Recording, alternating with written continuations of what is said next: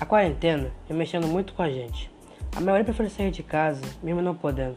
Hoje com a gente, faremos uma reflexão sobre o que vem acontecendo. Como dito antes, a maioria das pessoas prefere sair de casa, se divertir, ver amigos, etc. Todos encaram a quarentena como algo horrível e repugnante. Porém, o que ninguém parou para pensar é que nós precisávamos dessa pausa para salvar a humanidade. Pense bem, durante a quarentena, ninguém sai de casa, pedindo a poluição, crimes e etc. Além de que na quarentena, os laços das pessoas se unem mais por conta da falta de uma das outras.